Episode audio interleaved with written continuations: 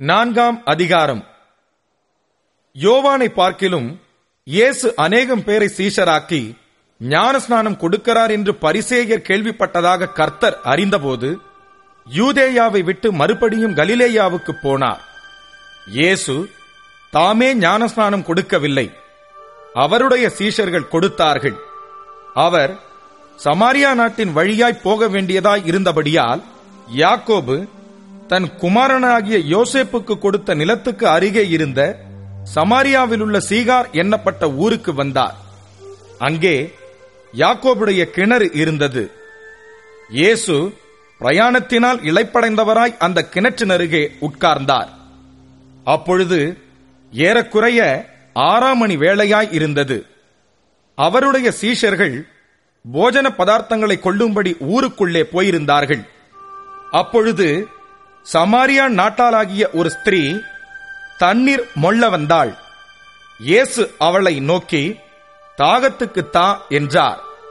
யூதர்கள் சமாரியருடனே சம்பந்தம் களவாதவர்களானபடியால் சமாரியா ஸ்திரீ அவரை நோக்கி நீர் யூதனாயிருக்க சமாரியா ஸ்திரீயாகிய என்னிடத்தில் தாகத்துக்கு தா என்று எப்படி கேட்கலாம் என்றாள். இயேசு அவளுக்கு பிரதியுத்தரமாக நீ தேவனுடைய ஈவையும் தாகத்துக்குத்தா என்று உன்னிடத்தில் கேட்கிறவர் இன்னார் என்பதையும் அறிந்திருந்தாயானால் நீயே அவரிடத்தில் கேட்டிருப்பாய். அவர் உனக்கு ஜீவ தண்ணீரை கொடுத்திருப்பார் என்றார். அதற்கு அந்த ஸ்திரீ ஆண்டவரே மொண்டு கொள்ள உம்மிடத்தில் பாத்திரமில்லையே கிணறும் ஆழமாயிருக்கிறதே பின்ன எங்கே இருந்து உமக்கு ஜீவ தண்ணீர் உண்டாகும்? இந்த கிணற்றை எங்களுக்கு தந்த நம்முடைய பிதாவாகிய யாக்கோபை பார்க்கிலும் நீர் பெரியவரோ? அவரும் அவர் பிள்ளைகளும் அவர் மிருக ஜீவன்களும் இதிலே குடித்ததுண்டே என்றாள் இயேசு அவளுக்கு பிரதியுத்தரமாக இந்த தண்ணீரை குடிக்கிறவனுக்கு மறுபடியும் தாகம் உண்டாகும். நான் கொடுக்கும் தண்ணீரை குடிக்கிறவனுக்கோ ஒரு காலம் தாகம் உண்டாகாது. நான் அவனுக்கு கொடுக்கும் தண்ணீர் அவனுக்குள்ளே நித்திய ஜீவகாலமாய் ஊறுகிற நீருற்றாயிருக்கும் என்றார். அந்த ஸ்திரீ அவரை நோக்கி ஆண்டவரே எனக்கு தாகம் உண்டாகாமலும் நான் இங்கே மொண்டு கொள்ள வராமல் இருக்கும்படி அந்த தண்ணீரை எனக்கு தர வேண்டும் என்றாள். இயேசு அவளை நோக்கி நீ போய் உன் புருஷனை இங்கே அழைத்துக் கொண்டு வா என்றார். அதற்கு அந்த ஸ்திரீ எனக்கு புருஷன் இல்லை என்றாள். இயேசு அவளை நோக்கி எனக்கு புருஷன் இல்லை என்று நீ சொன்னது சரிதான். எப்படி எனில் ஐந்து புருஷர் உனக்கிருந்தார்கள். இப்பொழுது உனக்கிருக்கிறவன் உனக்கு புருஷன் அல்ல இதை உள்ளபடி சொன்னாய் என்றார். அப்பொழுது அந்த ஸ்திரீ அவரை நோக்கி ஆண்டவரே நீர் தீர்க்கதரிசி என்று காண்கிறேன். எங்கள் பிதாக்கள் இந்த மலையிலே தொழுது கொண்டு வந்தார்கள். நீங்கள் எருசலேமில் இருக்கிற ஸ்தலத்திலே தொழுது கொள்ள வேண்டும் என்கிறீர்களே என்றால் அதற்கு இயேசு ஸ்திரீயே நான் சொல்லுகிறதை நம்பு. நீங்கள் இந்த மலையிலும் எருசலேமிலும் மாத்திரமல்ல எங்கும் பிதாவை தொழுது கொள்ளும் காலம் வருகிறது. நீங்கள் அறியாததை தொழுது கொள்ளுகிறீர்கள். நாங்கள் அறிந்திருக்கிறதை தொழுது கொள்ளுகிறோம். ஏனென்றால் ரட்சிப்பு யூதர்கள் வழியாய் வருகிறது. உண்மையாய் தொழுது கொள்ளுகிறவர்கள் பிதாவை ஆவியோடும் உண்மையோடும் தொழுது கொள்ளும் காலம் வரும். அது இப்பொழுதே வந்திருக்கிறது. தம்மை தொழுது கொள்ளுகிறவர்கள் இப்படிப்பட்டவர்களாய் இருக்கும்படி பிதாவானவர் விரும்புகிறார். தேவன் ஆவியாய் இருக்கிறார். அவரை தொழுது கொள்ளுகிறவர்கள் ஆவியோடும் உண்மையோடும் அவரை தொழுது கொள்ள வேண்டும் என்றார். அந்த ஸ்திரீ அவரை நோக்கி கிறிஸ்து என்னப்படுகிற மேசியா வருகிறார் என்று அறிவேன். அவர் வரும்போது எல்லாவற்றையும் நமக்கு அறிவிப்பார் என்றால் அதற்கு இயேசு உன்னுடனே பேசுகிற நானே அவர் என்றார். அத்தருணத்தில் அவருடைய சீஷர்கள் வந்து அவர் ஸ்திரீயுடனே பேசுகிறதை பற்றி ஆச்சரியப்பட்டார்கள். ஆகிலும் என்ன தேடுகிறீர் என்றாவது ஏன் அவளுடனே பேசுகிறீர் என்றாவது ஒருவனும் கேட்கவில்லை. அப்பொழுது அந்த ஸ்திரீ தன் குடத்தை வைத்துவிட்டு ஊருக்குள்ளே போய் ஜனங்களை நோக்கி நான் செய்த எல்லாவற்றையும் ஒரு மனுஷன் எனக்குச் சொன்னார். அவரை வந்து பாருங்கள். அவர் கிறிஸ்துதானோ என்றாள். அப்பொழுது அவர்கள் ஊரிலிருந்து புறப்பட்டு அவரிடத்தில் வந்தார்கள். இப்படி நடக்கையில் சீஷர்கள் அவரை நோக்கி ரபி போஜனம் பண்ணும் என்று வேண்டிக் கொண்டார்கள். அதற்கு அவர் நான் புசிப்பதற்கு நீங்கள் அறியாத ஒரு போஜனம் எனக்கு உண்டு என்றார். அப்பொழுது சீஷர்கள் ஒருவரையொருவர் பார்த்து யாராவது அவருக்கு போஜனம் கொண்டு வந்திருப்பானோ என்றார்கள்.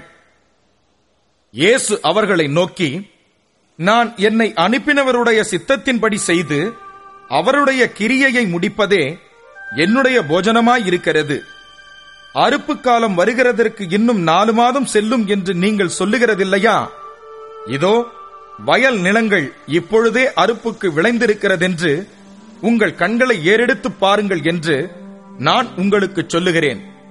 விதைக்கிறவனும் அறுக்கிறவனுமாகிய இருவரும் ஒருமித்து சந்தோஷப்படத்தக்கதாக அறுக்கிறவன் கூலியை வாங்கி நித்திய ஜீவனுக்காக பலனை சேர்த்துக் கொள்ளுகிறான்.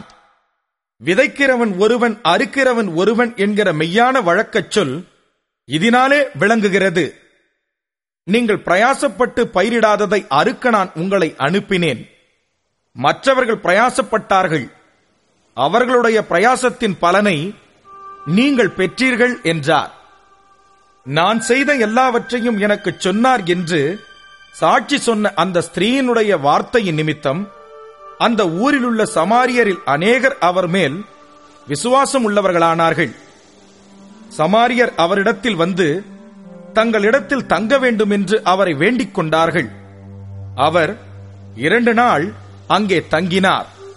அப்பொழுது அவருடைய உபதேசத்தின் நிமித்தம் இன்னும் அநேகம் பேர் விசுவாசித்து அந்த ஸ்திரீயை நோக்கி உன் சொல்லி நிமித்தம் அல்ல அவருடைய உபதேசத்தை நாங்களே கேட்டு அவர் மெய்யாய் கிறிஸ்துவாகிய உலக இரட்சகர் என்று அறிந்து விசுவாசிக்கிறோம் என்றார்கள். இரண்டு நாளைக்கு பின்பு அவர் அவ்விடம் விட்டு புறப்பட்டு கலிலேயாவுக்கு போனார். ஒரு தீர்க்க தரிசிக்கு தன் சொந்த ஊரிலே கனமில்லை என்று இயேசு தாமே சொல்லியிருந்தார். அவர் கலிலேயாவில் வந்தபோது எருசலேமில் பண்டிகையிலே அவர் செய்த எல்லாவற்றையும் பார்த்திருந்த கலிலேயர் அவரை ஏற்றுக்கொண்டார்கள். அவர்களும் பண்டிகைக்கு போயிருந்தார்கள்.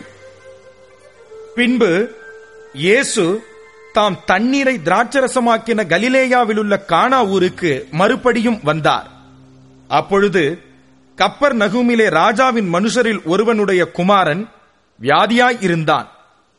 இயேசு யூதேயாவிலிருந்து கலிலேயாவுக்கு வந்தார் என்று அந்த மனுஷன் கேள்விப்பட்டபோது அவரிடத்திற்கு போய் தன் மகன் மரண அவஸ்தையாய் இருந்தபடியினாலே அவனை குணமாக்கும்படிக்கு வரவேண்டும் என்று அவரை வேண்டிக் கொண்டான் அப்பொழுது இயேசு அவனை நோக்கி நீங்கள் அடையாளங்களையும் அற்புதங்களையும் காணாவிட்டால் விசுவாசிக்க மாட்டீர்கள் என்றார். அதற்கு ராஜாவின் மனுஷன் ஆண்டவரே என் பிள்ளை சாகிறதற்கு முன்னே வரவேண்டும் என்றான். இயேசு அவனை நோக்கி நீ போகலாம் உன் குமாரன் பிழைத்திருக்கிறான் என்றார் அந்த மனுஷன் இயேசு சொன்ன வார்த்தையை நம்பிப் போனான். அவன் போகையில் அவனுடைய ஊழியக்காரர் அவனுக்கு எதிர்கொண்டு வந்து உம்முடைய குமாரன் பிழைத்திருக்கிறான் என்று அறிவித்தார்கள். அப்பொழுது எந்த மணி நேரத்தில் அவனுக்கு குணமுண்டாயிற்று என்று அவர்களிடத்தில் விசாரித்தான். அவர்கள் நேற்று ஏழாம் மணி நேரத்தில் ஜுரம் அவனை விட்டது என்றார்கள். உன் குமாரன் பிழைத்திருக்கிறான் என்று இயேசு தன்னுடனே சொன்ன மணி நேரம் அதுவே என்று தகப்பன் அறிந்து அவனும் அவன் வீட்டார் அனைவரும் விசுவாசித்தார்கள். இயேசு யூதேயாவிலிருந்து கலிலேயாவுக்கு திரும்பி வந்த பின்பு இது அவர் செய்த இரண்டாம் அற்புதம்.